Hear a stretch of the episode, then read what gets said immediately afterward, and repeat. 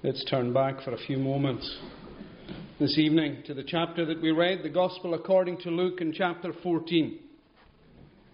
Luke chapter 14, and we'll read again from verse 15. And we're going to consider the whole of this section, the, the parable of the great banquet, but just as a, as a connecting link, if you like, we'll read verse 15 and 16. When one of those who reclined at table with him heard these things, he said to Jesus, Blessed is everyone who will eat bread in the kingdom of God.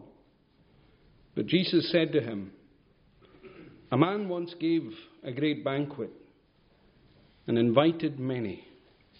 And at the time for the banquet, he sent his servant to say to those who had been invited, Come, everything is now ready. This chapter that we read in Luke sees Jesus invited to a Pharisee's home. And it wasn't unusual for teachers or preachers to be invited to a home for a meal after services at the synagogue. But this particular occasion, this, this incident that we're reading about here, this wasn't about hospitality. This wasn't about the Pharisees extending hospitality to Jesus. This was all about hypocrisy. Because as we read on, we see, as we read through this, this chapter, uh, at the, the, the, the first section there in the chapter, we see that the Pharisee who owned this house had also invited a sick man. And he had put him right where Jesus couldn't miss him. The aim was to trap Jesus. If he ignored the sick man, then they could easily say that he had no compassion. He didn't really care for the sick, no matter what they had heard, what people had heard about his healing and his compassion. If he didn't, if he ignored this man, then, then it was all rumour and hearsay, and they could, they could rubbish Jesus in the sight of people. If he healed him, then they could say that he broke the Sabbath. He had no respect for the laws and the traditions of the elders. But Jesus, knowing what they were about, Jesus turned the tables on the Pharisee. And before he did anything, he asked a question. He asked if it was lawful to do good on the Sabbath. And then he healed the man and he sent him away. The Pharisees, they refused to answer because they had no answer. Because Jesus had exposed their hypocrisy. He said that they would go out of their way on the Sabbath, they would go out of their way to save one of their animals. But they lacked the decency. They lacked the morality to help a fellow human being, somebody created in the image of God. This left them speechless. And so Jesus went on and he told some parables to teach these hard hearts about humility. First of all, he said that instead of trying to promote themselves by taking the place of honour at feasts when they were invited, that they should sit anywhere, take any seat, the lowest seat, and leave their promotion to the hosts. And he challenged them to reach out to people when they gave feasts to invite people who couldn't return the favour. Because what they were doing was simply mutual back scratching. I'll invite you, you invite me. But what Jesus challenged them to do was to actually to do good by reaching out to people who could not repay them for what they had done. And this brings us to our text. Because one of the guests hears all of this talk about breaking bread. And he basically, he basically speaks out and he says, Praise God, we're going to our real feast someday. The Jews believed that the kingdom of God was like a feast, and that they would sit there with Abraham and Isaac and Jacob, and that they would break bread all together with the superstars of the Old Testament. And this fellow, this, this person who spoke, he believed that he would be there simply because he was a Pharisee. That he was the right kind of person to be at that feast. Now, Jesus used what he was telling them, he used these parables to challenge the men there, the people there, who wrongly believed that they were right with God. He challenged them to teach them how the invitation to God's feast actually worked. And I want us to look at these verses. I want us to look at this great feast tonight because they challenge us to, whether we're in here tonight as believers, as interested, as simply, or as simply as people who come to church. There's something here that challenges everybody when we read this parable. Because I want us to look tonight at God's plan to save sinners. And I want us to look at our role in that plan. Now, this passage is about God's invitation to salvation. And there's a lot tied up in that invitation. First of all, in verses 16 and 17 here, we see this invitation extended. We're told that this banquet, this, this, this great man was having a great banquet, the master of the house. It was to be a grand event. And the people invited to this banquet, they were to be the cream of the crop. They were the rich, they were the powerful, they were the movers, they were the shakers. Anybody who was anybody would have been invited. All the big names, all the social elite in that place would have been invited. And Jesus uses this picture of a lavish banquet. He uses it to teach us something about the glory of God's kingdom. For those who will be at the Lord's banquet in heaven, for those who will sit at his table in glory, it will be an event so grand, an event so glorious that we can't even begin to imagine it. We can't grasp with our finite minds what it means. When we look at the beauty and the grandeur of the world around us, this place that God has set us down in, we have to remember that this world is spoiled by sin, part of the curse that came when the world came under sin in Eden. So we need to try and imagine a world that is perfect. A world that is free from sin. A world that is free from Satan's influence. Free from pain. Free from suffering. Free from sorrow. Free from tears. A world that's lit by the very glory of God. Filled with holiness and righteousness. And in that world, Try imagining a banquet that's attended by all of the saints from all of the ages Abraham, Isaac, Jacob, they'll be there. David and Solomon, too. Ruth, Rahab, Esther, they'll be there. They'll be at the table. The apostles, the martyrs, from all the centuries down through the ages will take their seats at this banquet. It'll be the social event of eternity. You don't want to miss this banquet for the world. To get a seat at the banqueting table, your name needs to be on the guest list. If it's not on the list, you're not coming in. The guest list is the Lamb's book of life. And the only way to get onto the guest list is to be invited by the host because you know and you love his son. What a banquet. What a feast. What a promise. So the invitation was extended. But as soon as the invitation was extended, the excuses started to come in. Now, a, a banquet like this, a great social gathering like this, it's not a spur of the moment thing. It's not some sandwiches and a cup of coffee. It's not that. All those invited would have been told about the date, would have been told about the arrangements well in advance. They would have cleared their diary for something like this. And they'd already have promised that they would attend. Because the host needed to know how much food had to be prepared.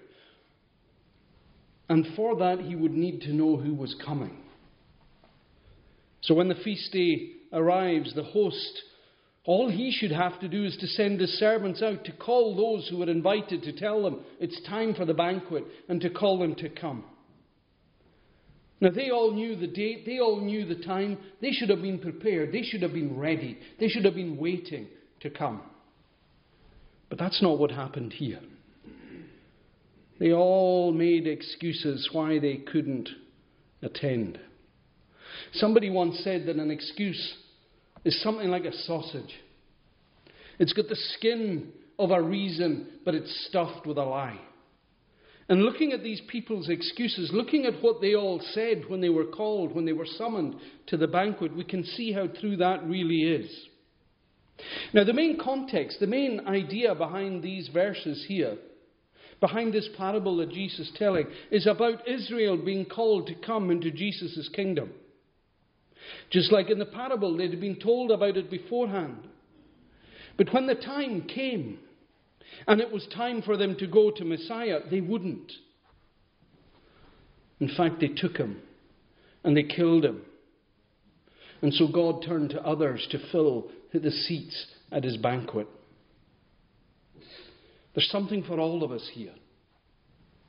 God prepared salvation by sending his son Jesus into this world to die on the cross. He made everything ready. And then he sent his Holy Spirit into the world to invite sinners to come to Jesus and find the salvation that could only be found in Jesus. But like Israel, people don't listen to God's Spirit calling them to come.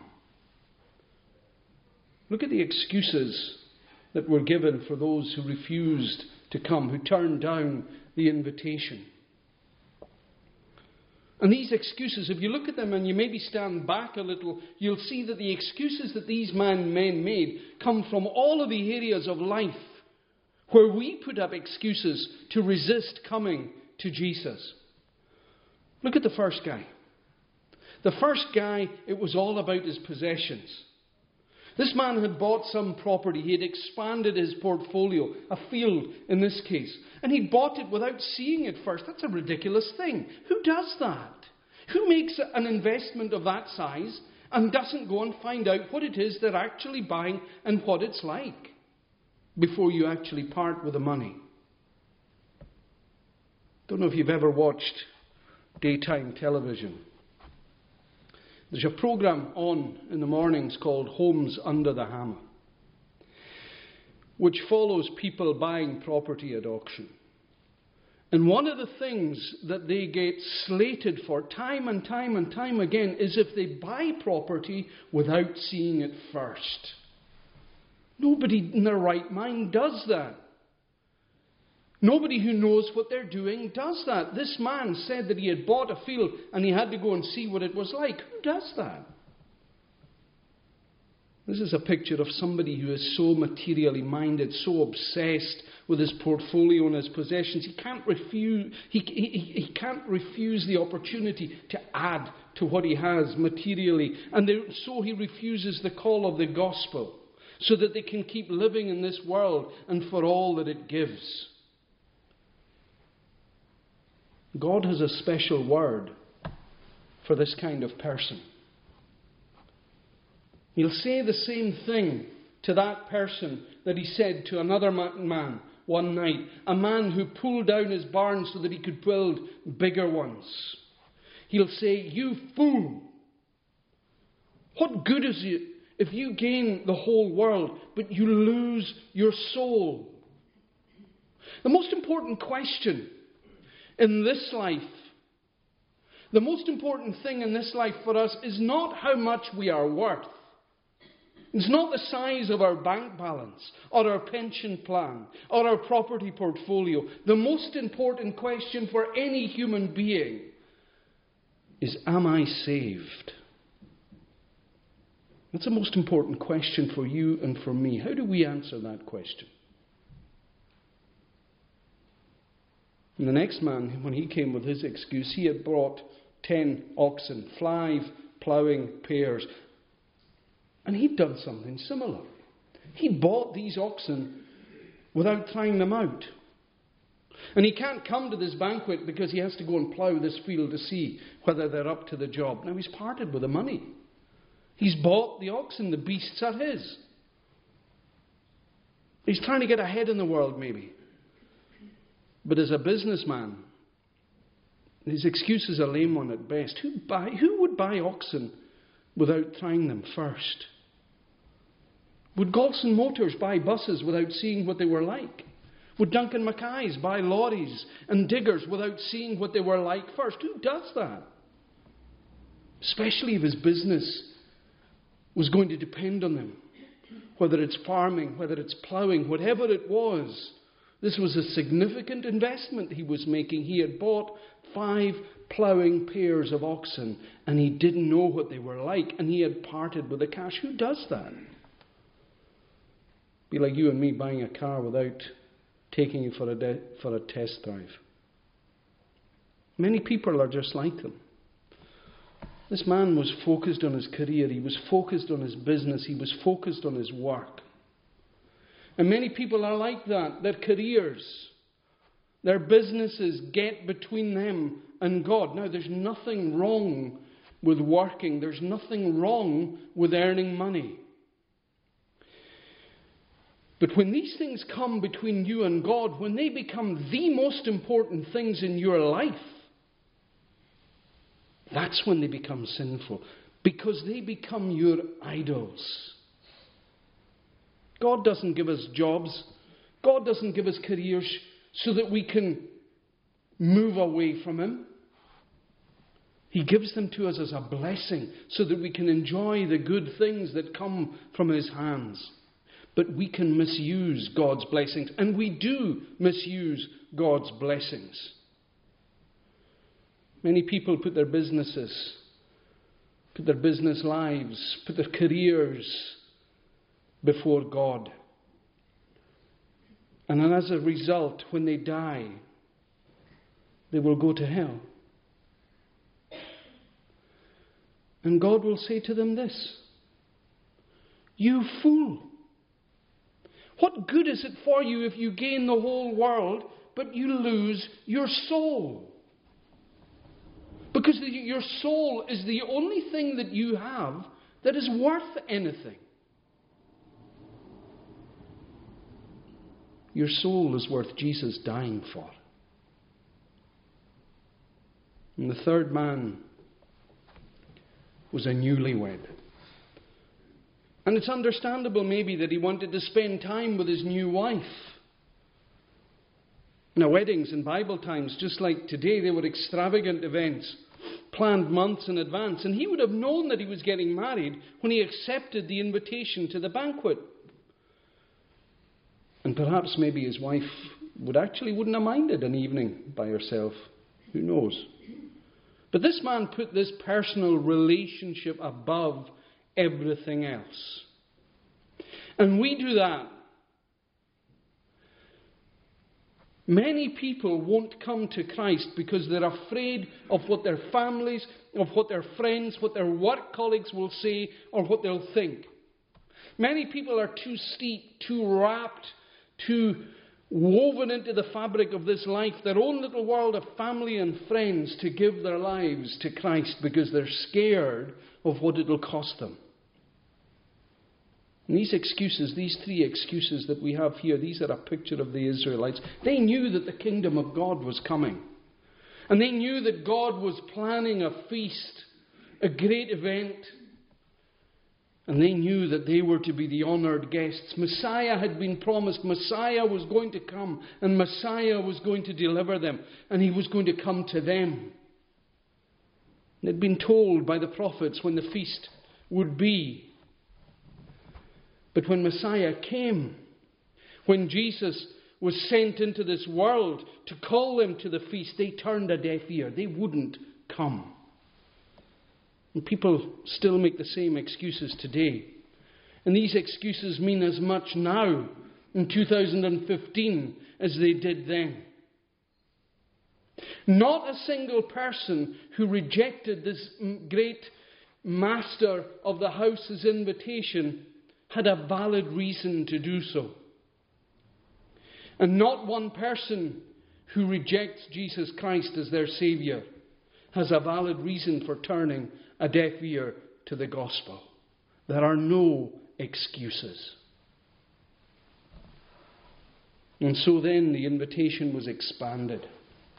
When the servant came home with his, with his disappointing reply, the master became angry. He'd invited all of these people, specifically these people, because he wanted them at his feast. And they'd all promised to come. They'd all given their consent, their agreement, that they would be there at that time on that day.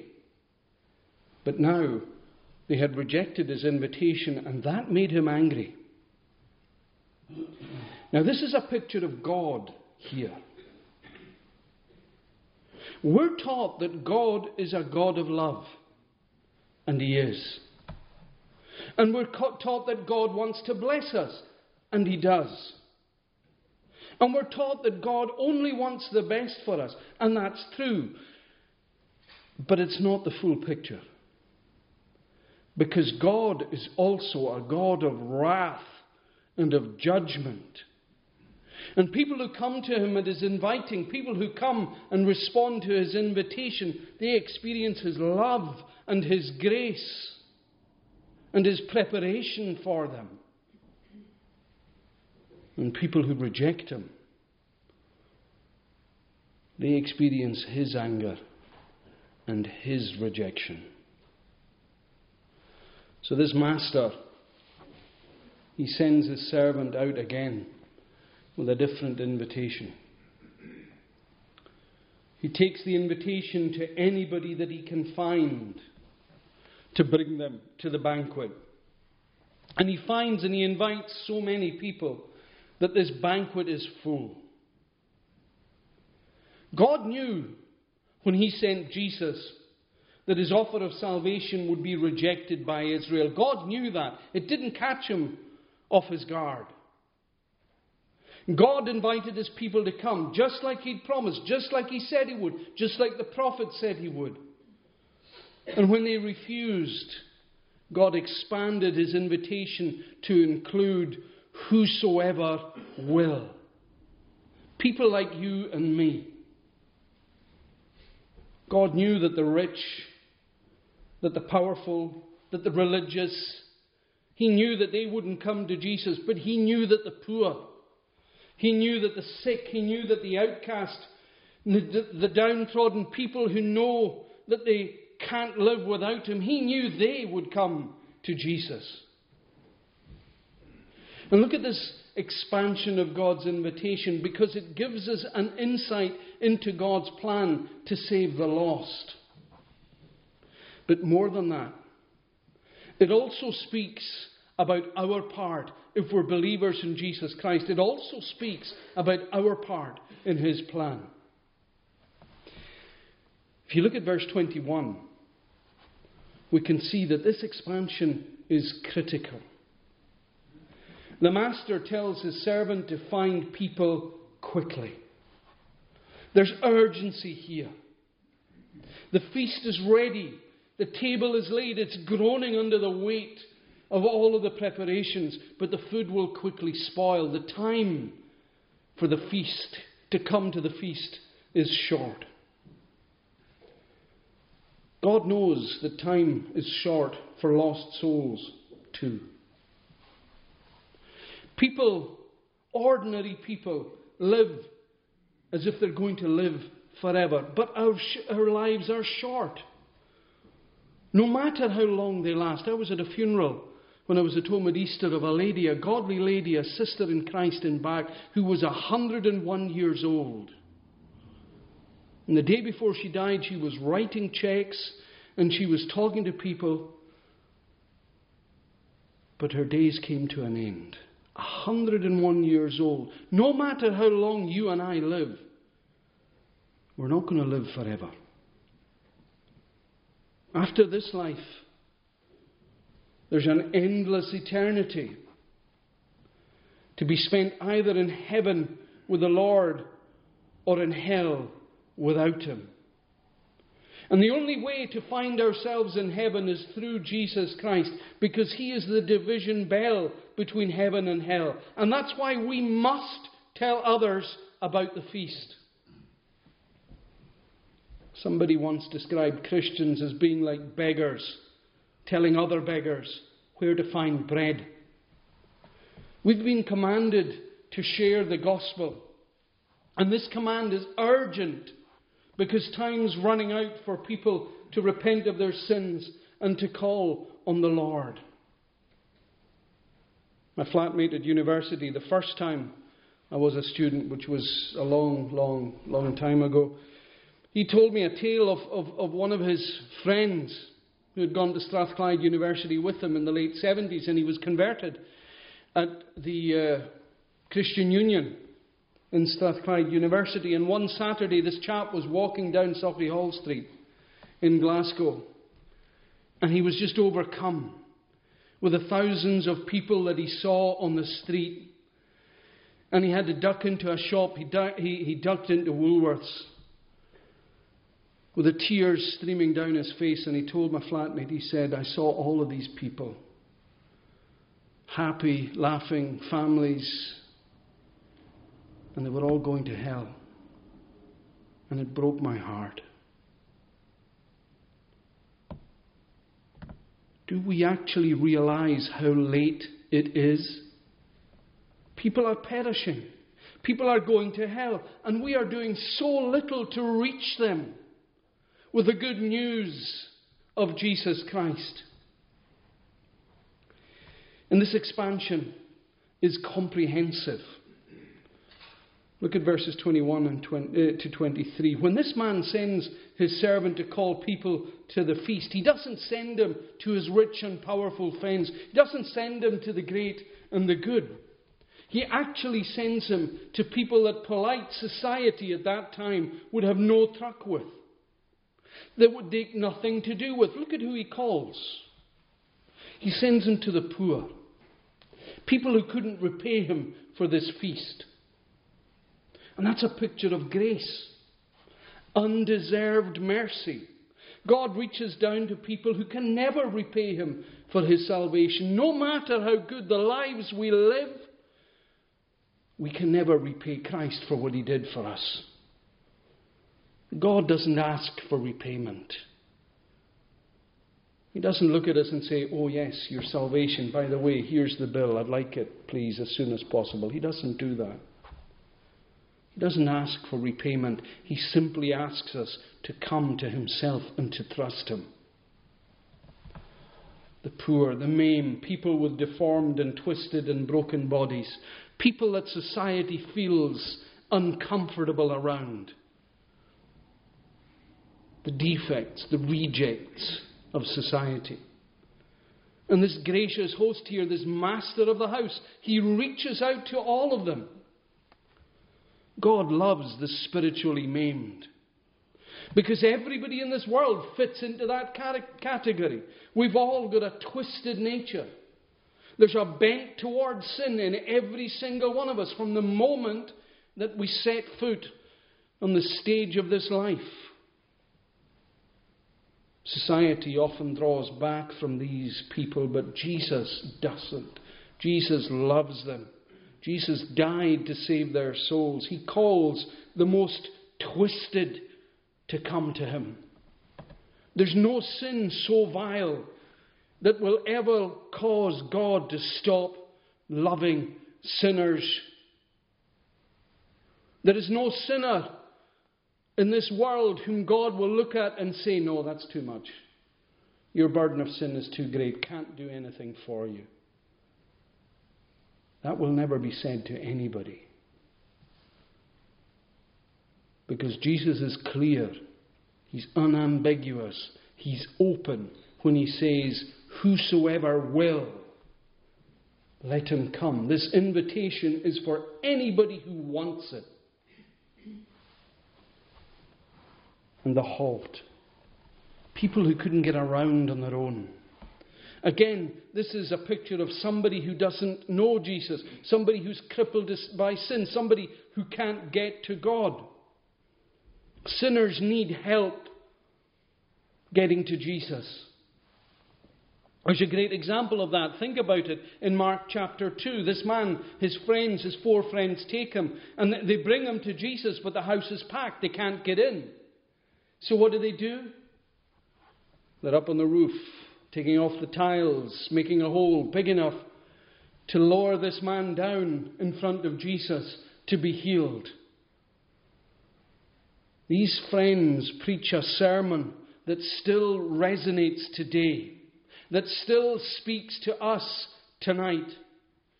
Because that's why Jesus wants sinners to come to them. He knows by themselves they can't get to God. They need help, and Jesus is that help. Lost sinners can't move. They need somebody to come to them. And the Lord Jesus, He comes to them. How? He comes to them through His people. As we carry the gospel, as we are the gospel, it's a sad indictment of the, of the society that we live in, that we sometimes are the only gospel that many of our fellows come into contact with. I remember when I was in school in the 70s, 90% of my classmates went to church, went to Sunday school, were brought up to go to church. Today, 90% aren't. We are the only gospel. We are the only Jesus that many of our fellows come into contact with. So when they see us, when they meet us, when they speak to us, do they see us in all of our flaws? Or do they see Jesus in all of his love? That is our mission. That is our mission field. And there's the blind. People trapped in their own world of darkness. They can't get to Jesus by themselves. They can't see the way to go. They need a guide. They need somebody to show them the light. And there are millions in darkness heading towards hell tonight. They need somebody to point them towards the source of the light of this world. And that's what the Holy Spirit does. He comes and illuminates the darkness so that blind sinners can see their need of Jesus, so they become uncomfortable with this life and realize that they need more. And he uses people that he's already delivered from blindness. He uses them. He uses us. He uses you. He uses me to be a light for those who still can't see the way to go. We need to take the light to the lost.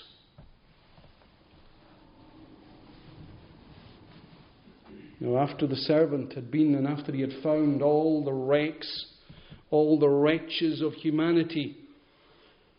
The master's house, although it was filling, it still had room. And so the master, he sent the servant further out into the highways, into the hedgerows, because there were the worst of the worst. Those whom nobody wanted to have absolutely anything to do with the dregs of humanity, of no fixed abode, people on the move, outcasts. In other words, nobody was left out of the Master's invitation to the great feast. And that should speak to our hearts tonight. That should remind us that everyone, everywhere, no matter their state, no matter their lives, needs to, they need to hear about Jesus Christ and about the way to God and salvation. Nobody is left out of the expansion of this great man's invitation. But this expansion is challenging. It's not comfortable for the servant. The master asks his servant to take his invitation and tell everybody he meets that there's a feast and that they are invited. The feast was prepared. It was ready to be enjoyed. The table was groaning with the good things that the master of the house had set out for those at the feast. And the servant was given the challenge of inviting men to that feast. God has a plan of salvation. It's not a haphazard thing. One of the great testimonies that God has a plan is the fact that there is still a church that testifies to the saving grace of Jesus Christ in this world. It's been here for 2,000 years. It's survived every empire, every political regime, and it will survive the current ones too. God has a plan of salvation, and we in the church, those of us who believe, we're a vital part of that plan. Because we have to take the gospel into the world and tell them about our loving, saving Lord. Salvation comes to people who hear the gospel. That's the way it comes. But somebody has to take the message to them. And that's us. That's what Paul means when he says, You are living epistles read of men. You are living letters that are to be read by the people around you. You are a love letter that God is writing to a world that desperately needs love. That's what you are. And that's why you are in this world. We are the someones. We are the servants. We are the ones who take the great news of this feast that is prepared. We take the message out to everybody that we meet. God's Spirit works through us to carry the message of life to the lost. It's a challenging mission. It's an urgent mission. Because the time to tell people about Jesus Christ is now. And the ones that we are to tell is everybody we meet. That's our mission. This is our mandate from the lips of Jesus Himself. God help us to fulfill it for His glory. Not so that people will say, What great Christians, what great people he or she or they are, but that they would see our Lord and our Saviour and our Redeemer and say, What great love there is for a sinner like me.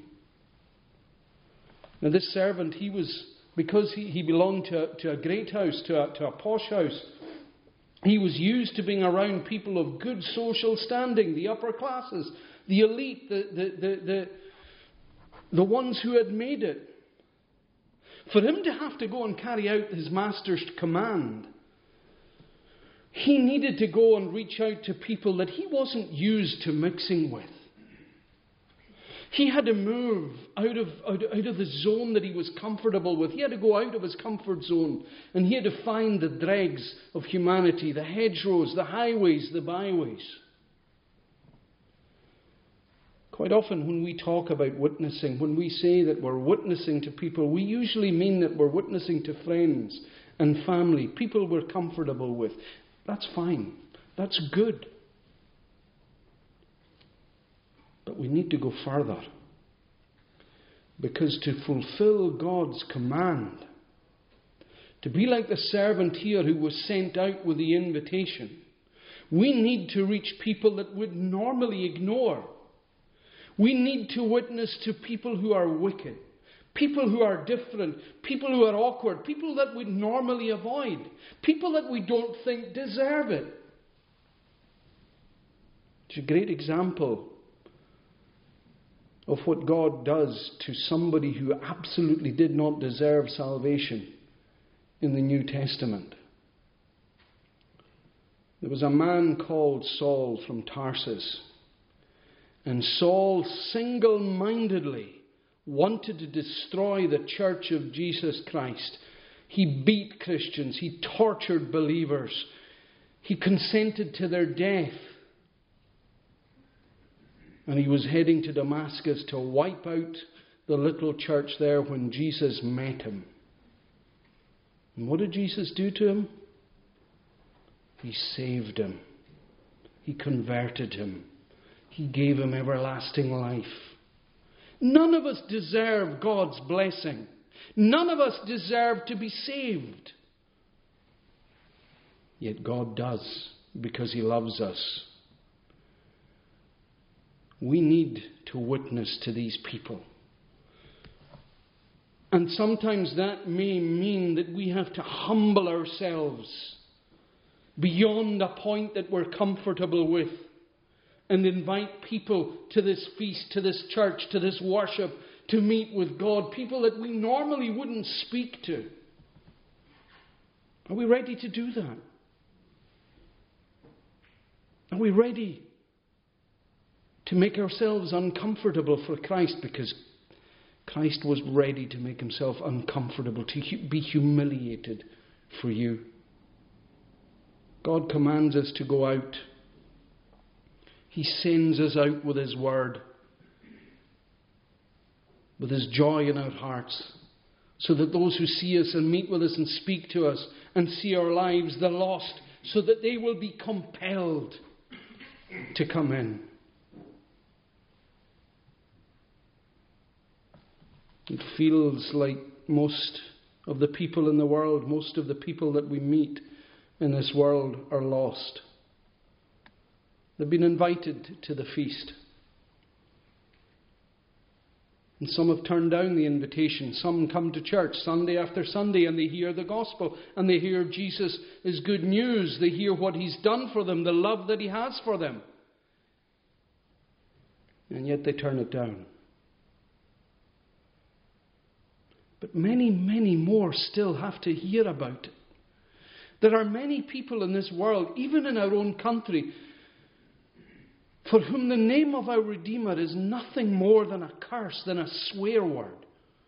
They don't know that he was a real person, that he came and that he died and that he rose again from the dead. They don't know that he's coming back.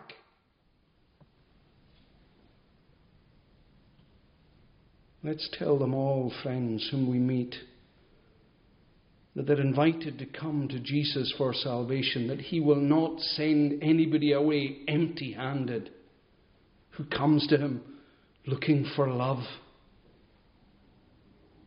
Now, if you're like me, and you know that you're not as good a witness, you know, like I do, that you are not as good a messenger as you ought to be, then ask the Lord to help you to be the gospel witness to be the salt, to be the light that He has saved you to be. You are a living epistle. Let's roll up our sleeves. Let's be about our Father's business. Well, if you're here tonight and you're not saved, you don't know Jesus as your Redeemer, you can't say these beautiful words I know that my Redeemer lives. Well, let me give you some comfort tonight. Let me tell you that the invitation to come to the feast is still waiting for your answer. You know, when you get a wedding invitation and there's a card requesting your company, you and your partner, you and somebody else, to be at such and such a place and such and such a time, RSVP. God is still waiting tonight, my friend, for your RSVP your response, please. Because the table of God's grace is set for you. Jesus has done absolutely everything that's necessary for you to be saved. There's nothing left for you to do except to come and believe. And He wants you to come to Him. Doesn't want to punish you. He wants you to come to Him. He wants you to come to His feast so that you can be saved and that you can spend eternity in His presence. Don't make any excuses because they're not worth the air that they're breathed on. Don't turn a deaf ear because this is urgent. This is important. This is the most important decision that you will ever make in your life. Who knows? I don't know. I hope it's not true, but who knows? But tonight might be the last time that you hear this invitation. Time is short. Time is running out. Your answer is needed urgently. Come to Jesus, my friend. Everything is ready, everything is perfect. The table's set, your place is there, and He is waiting to welcome you with a love that is unlike any love that you have ever experienced. Amen. Let's pray.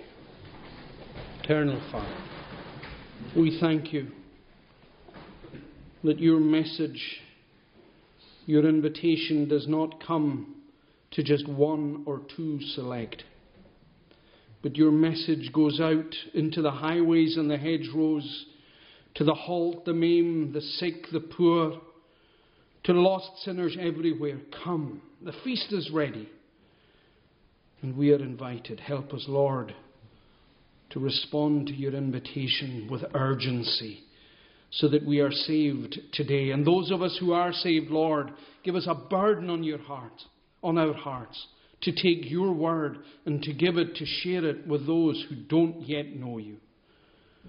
And all for your good glory. Amen.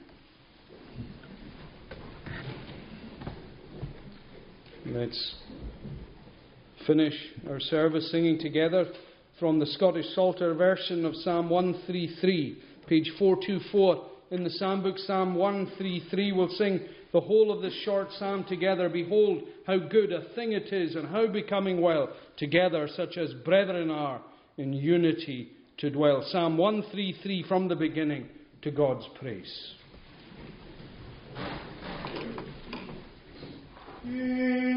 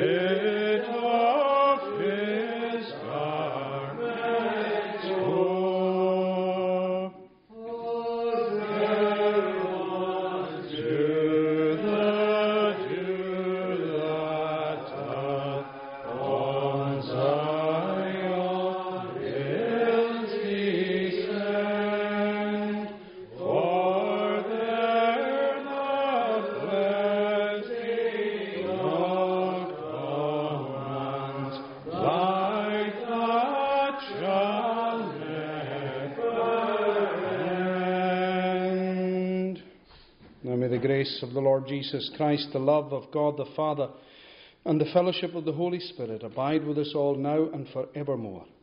Amen.